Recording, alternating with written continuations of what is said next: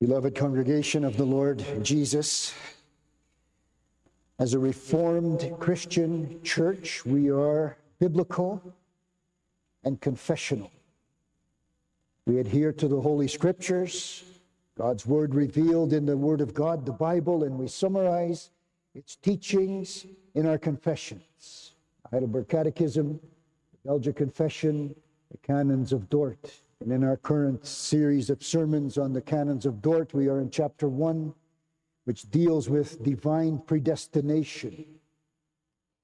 We have learned so far that we have all sinned, and so we all deserve to perish.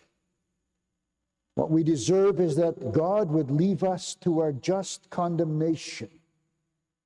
But we've heard God sends his displays his love by sending his son Jesus into the world so that whoever believes in him should not perish but have eternal life. Election, we have seen, is the unchangeable purpose of God from eternity.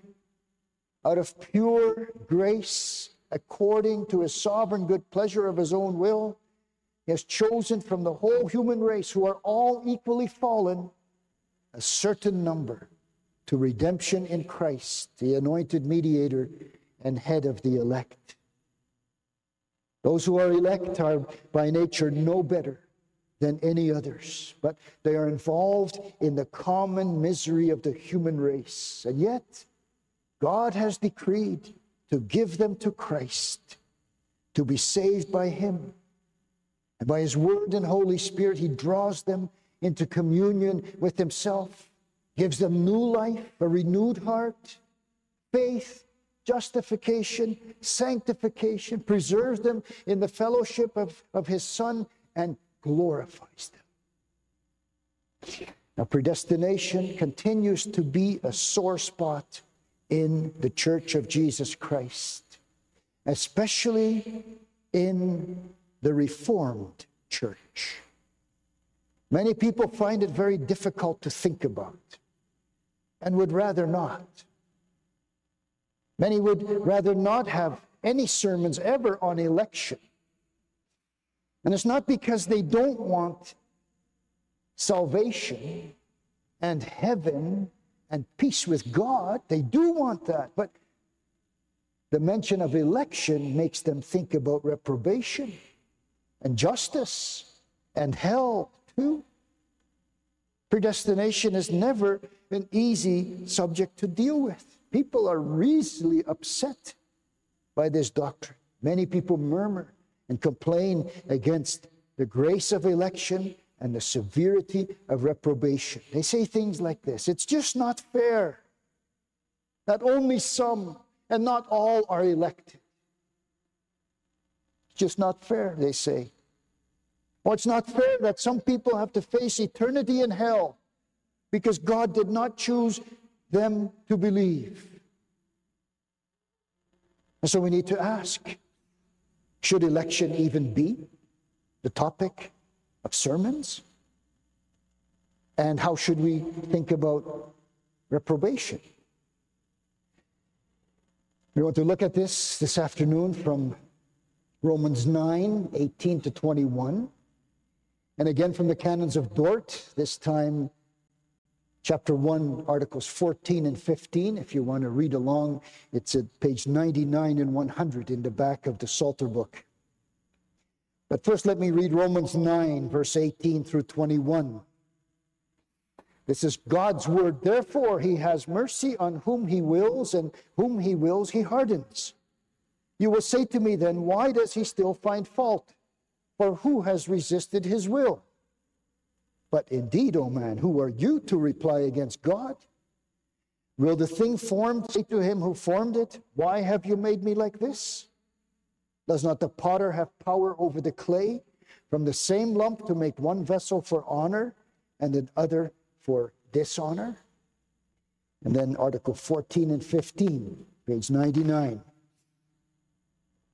As the doctrine of divine election by the most wise counsel of God was declared by the prophets, by Christ himself, and by the apostles, and is clearly revealed in the scriptures both of the Old and New Testament, so it is still to be published in due time and place in the church of God, for which it was peculiarly designed, provided it be done with reverence, in the spirit of discretion and piety, for the glory of God's most holy name, for the enlivening and comforting his people, without vainly attempting to investigate the secret ways of the Most High. For I have not shunned to declare to you all the counsel of God. Acts 20, verse 27. Oh, the depth of the riches, both of the wisdom and knowledge of God, how unsearchable are his judgments and his ways past finding out. For who has known the mind of the Lord? Or who has been his counselor? Romans 11, 33 and 34. For I say, through the grace given to me, to every man that is among you, not to think of himself more highly than he ought to think but to think soberly, according as God has dealt to every man the measure of faith. Romans 12, verse 3. Wherein God, willing more abundantly to show unto the heirs of promise the immutability or unchangeableness of his counsel, confirmed it by an oath, that by two immutable things in which it was impossible for God to lie, we might have a strong consolation who fled for refuge to lay hold upon the hope set before us. Hebrews 6, 17 and 18. Verse, uh, Article 15. What peculiarly tends to illustrate and recommend to us the eternal and unmerited grace of election is the express testimony of sacred scripture that not all, but some only are elected, while others are passed by in the eternal decree whom God, out of his sovereign, most just, irreprehensible, and unchangeable good pleasure, has decreed to leave in the common misery into which they have wilfully plunged themselves, and not to bestow upon them saving faith and the grace of conversion, but permitting them in his just judgment to follow their own ways, at last for the declaration of his justice, to condemn and perish them forever not only on account of their unbelief, but also for all their other sins. And this is the decree of reprobation, which by no means makes God the author of sin, the very thought of which is blasphemy, but declares him to be an awful, irreprehensible, and righteous judge, an avenger of sin. Our theme this afternoon is divine election and reprobation. Why and how should election be proclaimed and preached and published? And how should we think about reprobation? Or should we? Why and how should election be preached? Let's see why. Our confession tells us, and it gives a very clear reasons for preaching this doctrine. And it mentions the, the most wise counsel of God as its ground. And by that most wise counsel of God, the doctrine of election was declared by the prophets, by Christ Himself, and by the apostles. So this doctrine is clearly revealed in the Old Testament and in the New. And on that basis, it must still be published today. Let's take a look and see how the Old Testament and the New Testament reveal this doctrine. It begins already in the book of Genesis. Genesis 3, verse 15 In the seed of the woman, God already declares election. Later on in Genesis, Abram is chosen out of Ur of the Chaldees and called Isaac is the child of promise, not Ishmael. Jacob has God loved, but the Bible says Esau has he hated. The nation of Israel is loved and chosen from among all the other nations in the Old Testament. Why? Why was that? Why did God choose his Old Testament people and why did he love them? Well, Moses tells them in Deuteronomy 7, verse 7 and 8. And he says to the people of Israel, the Lord did not set his love on you nor choose you because you were more in number than any other people, or you were the least of all people, but because the Lord loves you and because he would keep the oath which he swore to your father. So the Lord not only reveals that he loves his people, but also why he loves his people. And why does he love his people? Well, Moses says, because he loves you. That's why. And he chose you because he's always faithful to keep his covenant. That's the Old Testament. And there are many more places, but we go to the New, and the Lord Jesus, he declares the doctrine of divine election too. In John 10, verse 26 and following, he says to the Pharisees, You do not believe because you are not of my sheep. As I said to you, my sheep hear my voice, and I know them, and they follow me, and I give them eternal life, and they shall never perish, neither shall anyone snatch them out of my hand. My Father who has given them to me is greater than all, and no one is able to snatch them out of my Father's hand. Jesus uses the phrase, my sheep, and that is an election term, as opposed to what he says to others, you are not of my sheep. My sheep, nine times in that few verses it's mentioned. And then in John 17, where Jesus is praying to his Father in heaven, and he says there and in that prayer, I have manifested your name to the men whom you have given me out of the world. They were yours. You gave them to me, and they kept your word. I pray for them. I do not pray for the world, but for those whom you have given me, for they are yours. Holy Father, keep through your name those whom you have given me, that they may be one as we are. While I was with them in the world, I kept your name. Those whom you gave me, I have kept, and none of them is lost except the son of perdition, that the scripture might be fulfilled. Five times Jesus says here, those whom you gave me. And that's a term of election. The Father gave a certain number of men and women and boys and girls to Jesus, those whom you gave me. 13 times that's mentioned in, in John 17, terms of election. The Apostle Paul uses the same, and proclaims the same truth in Romans 8 when he says, We know that all things work together for good to those who love God, for those who are the called according to his purpose, for whom he foreknew, he also predestined to be conformed to the image of his Son, that he might be the firstborn among many brethren. Moreover, whom he predestined, those he also called.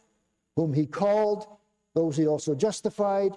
Those whom he justified, he also glorified. Who shall bring a charge against God's elect? There you have it. Predestined, predestined, God's elect. And there are numerous scripture references to the doctrine of divine election. Every time God in his word says, my people, that is a term of election that divides between those who are God's people and those who are not. Article 14 says that this doctrine is declared throughout the whole Bible. And so it is still to be published in due time and place in the church of God for which it is principally designed. There's a time and a place for the preaching of this doctrine. You get the idea that election is not to be the main theme of every sermon. And yet, there is a time for it. It must not be overemphasized, and it must never be underemphasized. The Church of Christ, we must always strive to, to maintain a healthy biblical balance. The truth of divine sovereign predestination is so important. It is so connected to grace and salvation, to misery and sin, to man's inability and responsibility and God's sovereignty that it must be more than just occasionally mentioned in the church's preaching and teaching. Predestination is central to our faith and doctrine. And so it must have its proper place in the preaching of the church, in its teachings, in its discipling ministries, we cannot afford to be indifferent about the doctrine of election. We may never dismiss it as being unimportant or irrelevant. But we must keep in mind, beloved, that all the teaching and preaching about divine sovereign predestination must be done in the right way. It must be done, says the confession, in the spirit of discretion and piety. That means in a wise, in a godly, and a holy manner at the appropriate time and place without inquisitively searching into the ways of the Most High. So, what would be the appropriate time and place to preach about predestination and reprobation? Think about a funeral.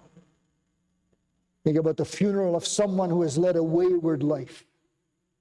That would not be an appropriate time to have a sermon on reprobation. We don't pre- teach predestination to preschool little children. We don't go out on the street evangelizing and begin with a crash course on election. That would not be appropriate. We must use tact, compassion, and sanctified common sense. So in the church, we preach election when the text does, whenever it does. And we preach it on occasions like this, when the confessions do. And we do it without inquisitively prying into the secret, deep things of God. When we quote Deuteronomy 29, verse 29, we keep two things in mind. The first part of the text says, The secret things belong to the Lord our God. God has nowhere given us a list of the names of the elect. That is, of the secret things that belong to God. But those things, says the text, which are revealed belong to us. God has revealed to us the means of grace by which He saves His elect. God has revealed to us that He works by His Word and Holy Spirit in the lives of the elect. And he has revealed to us the infallible fruits of election that, that are in the elect's lives. We do not pry into secrets. We remember that when we preach on election, we keep two things in mind.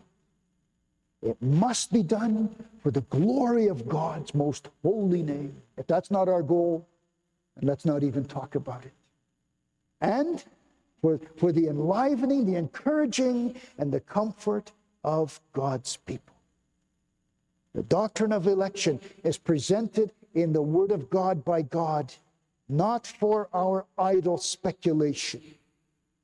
It's not meant to satisfy our sinful curiosities about the hidden things of God. God did not reveal his eternal purposes to us so that we can debate and speculate about who is and who is not. God did not reveal this to us so that we who are learned and devoted and zealous about election can look down on others who are not. God revealed election to us to promote his own glory.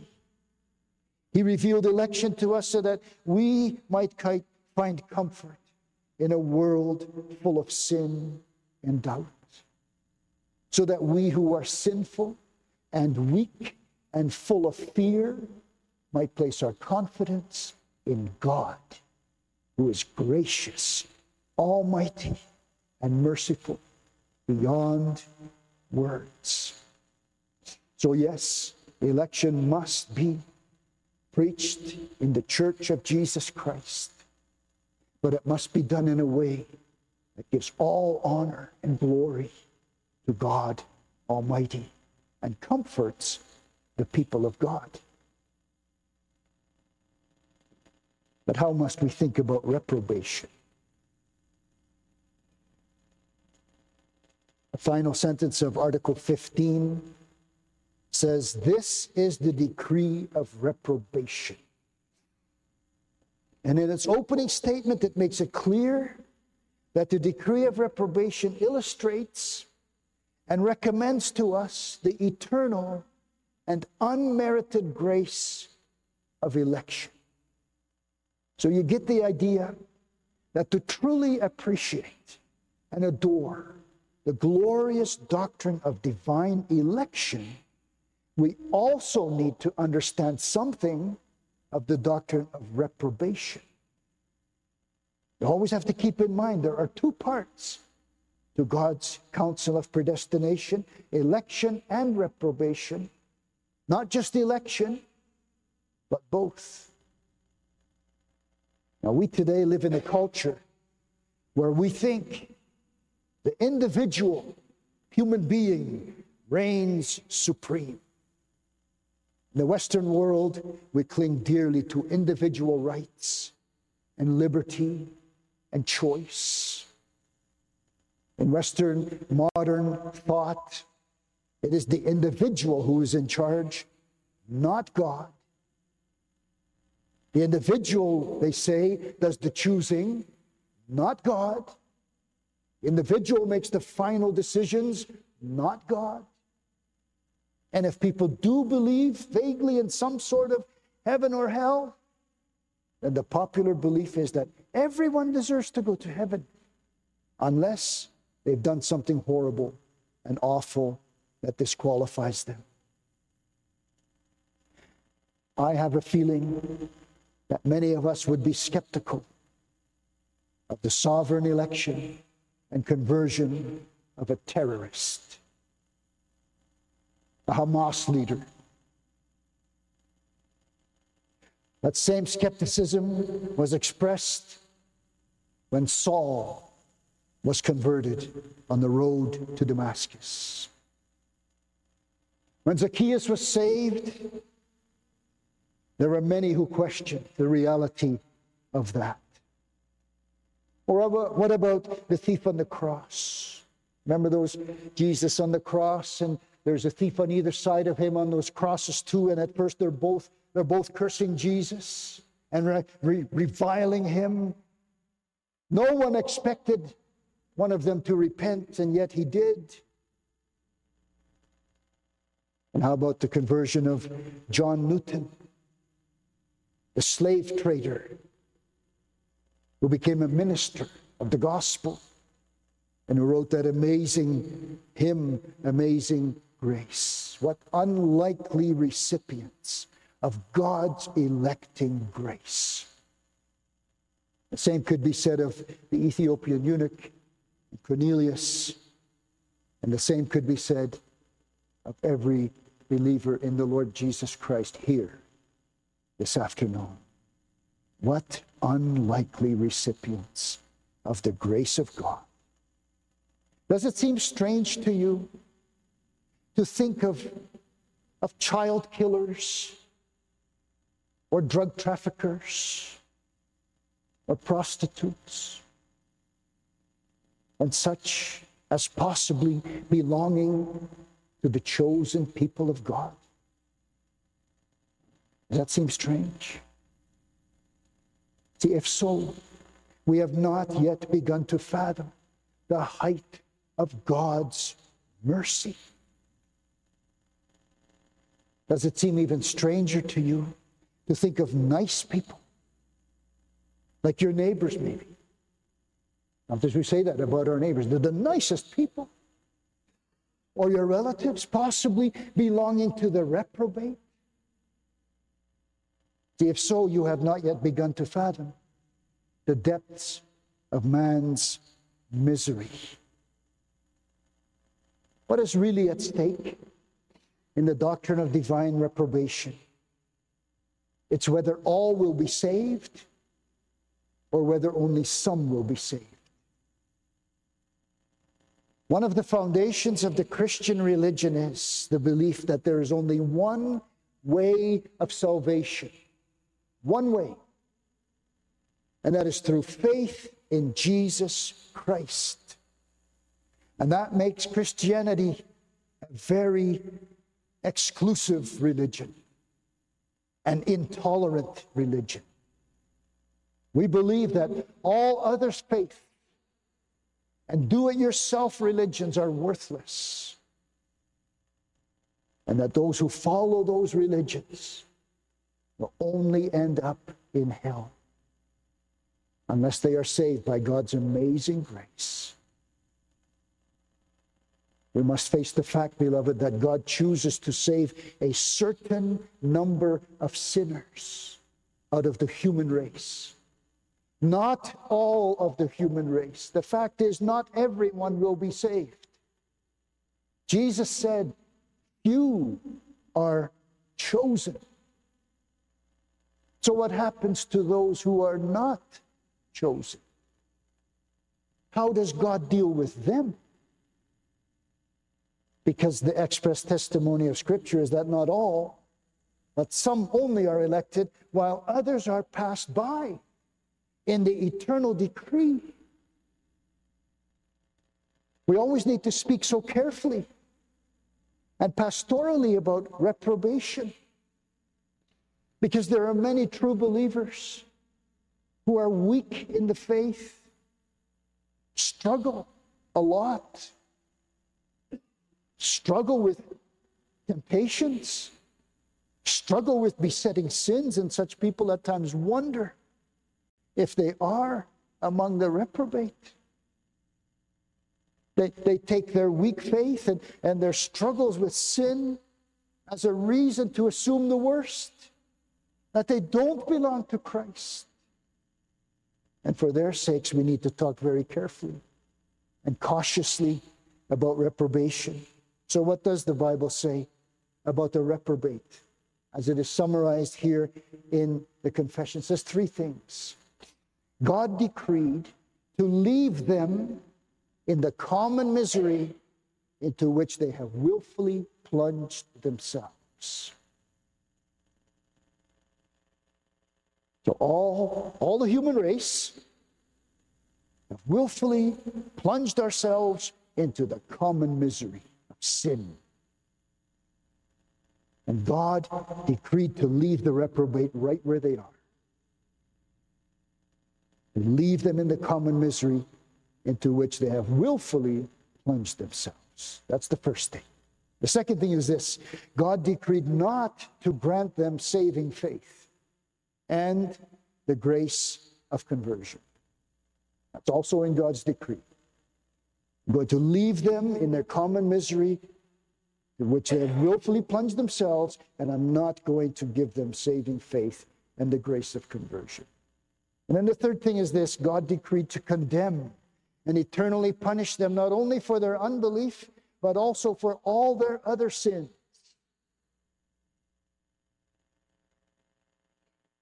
So they're not only going to be condemned and punished for unbelief, but for all the other sins they committed to.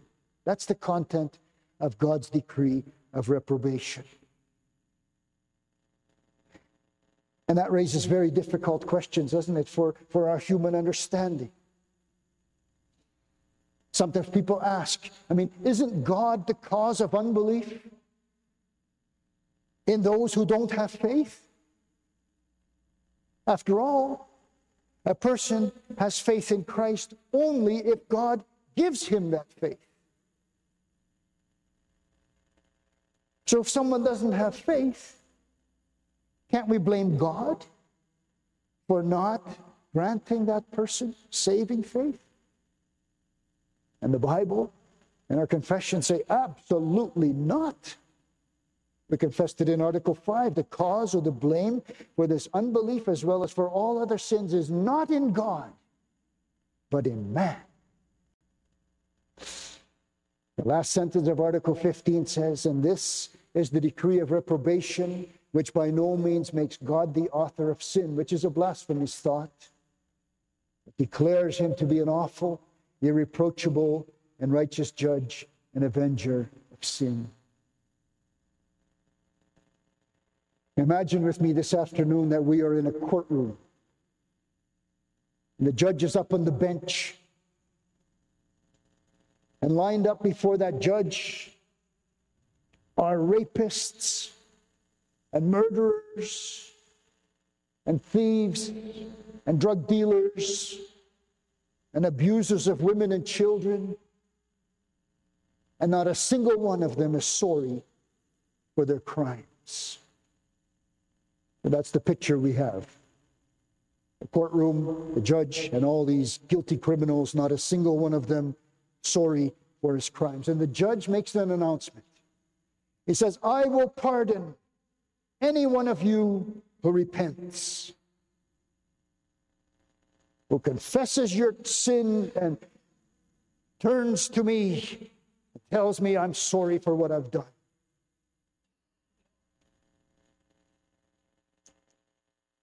Now, none of them is sorry for their sins. But now imagine with me if, if that judge is able to make some of them repent, if he has that power to make some of them repent, to, to make something change in them, to make them willing to repent.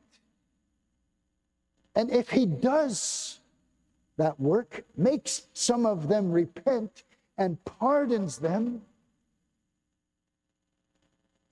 does that mean that the judge is the cause of the lack of repentance of all the other ones who don't repent? Think that through? He causes these ones over here to repent. Works a change in their heart somehow to make them repent, and these ones don't. So is, is the judge responsible for their not repenting? No, he's not. He just left them exactly the way they were. The judge is the cause of the repentance of those who repented, but he's not the cause of the lack of repentance of those who don't repent. That's the way it is with God. God is the cause only of repentance, not of the lack of repentance. Because if he were, that would make him the cause and the author of sin. So God's decree of reprobation, does that mean that God creates some people just for the purpose of sending them to hell? That's how some people talk about it. That's not what reprobation is. Reprobation is non election. It is a decision by God not to elect some. Reprobation, in the words of the confession, is a passing by and leaving them in their sin and misery of their own choosing. Reprobation is the decision to eternally punish sinners for the evil they have done. Reprobation is not responsible for the damnation of sinners. Sin is what sends men to hell. There's no phrase in the Bible that says the wages of reprobation is death. No, it says the wages of sin is death. And all people, including you and me, are sinners by nature and in practice. And the real question we should be asking is not why, why did God choose to pass some by? We should be asking why did God choose to elect any to eternal life? He would have been perfectly just, just like that judge in that courtroom, to just leave them all. The real question is not why did God pass over my neighbor, but why did he choose me? I am just as lost in sin as the reprobate. I am just as deserving of eternal punishment in hellfire as the reprobate. By nature, I reject him too and ignore him and resist him just as much as the reprobate. So, why why did God love me? And why did He elect me? See, that's a question for which we don't have the answer, except to say, God, in His sovereign good pleasure, chose to do this. And that's the same thing that's true for, for the decree of reprobation. On the basis of his sovereign, most just, irreprehensible, and unchangeable good pleasure, God makes this decree. And the reason for reprobation then is the good pleasure of God. It's going to be to his honor, to his glory. And we confess, don't we, that we stand here before a mystery we don't understand. And, and how can that be for God's goodness and God's glory and his good pleasure? And it's not meant for us to dig into that, to pry into the hidden things of God. We must admit, beloved, that this is beyond our understanding. We can and we should distinguish between the reason for reprobation and the reason for punishment. The reason for reprobation is found in God. The reason for punishment is found in man. In reprobation, God chooses to pass some by. But man has plunged himself into sin willingly, and so is rightly under God's judgment. There's no one in hell who does not deserve to be there. And there's no one in heaven who deserves to be there. It's God's sovereign good pleasure. The good pleasure of God is blameless. We cannot blame God. We cannot argue with God any more than a piece of clay can argue with the potter. As Paul puts it in our text, but indeed, man, who are you to reply against God. Will the thing formed to say, say to him who formed it, Why have you made me like this? Doesn't the potter have power over the clay? In the same lump, to make one vessel for honor and another for dishonor. Let's always be very careful how we talk about reprobation. Not a term we should ever use lightly. And we must never dare to presume that anyone we know, no matter how terrible his or her sin is, is automatically one of the reprobate. Let's not make that mistake. We don't know the mind of God. We do know that notorious conversions do happen. They happen because of God's decree of sovereign election. And we know that no one is beyond God's electing love. After all, that God who is so great in his mercy elected the Apostle Paul, the persecutor of his people. He elected Zacchaeus. He elected the thief on the cross. He elected John Newton, the slave trader. And that same God, in his mercy, may also have elected you and me. Let me close by reading to you the lyrics of a, of a song we heard at a choir concert a few years ago. It's titled, All I Have is Christ. I once was lost in darkest night, yet thought I knew the way. The sin that promised joy and life had led me to the grave. I had no hope that you would own a rebel to your will. And if you had not loved me first, I would refuse you still. But as I ran my hell-bound race, indifferent to the cost, you looked upon my hopeless state and led me to the cross.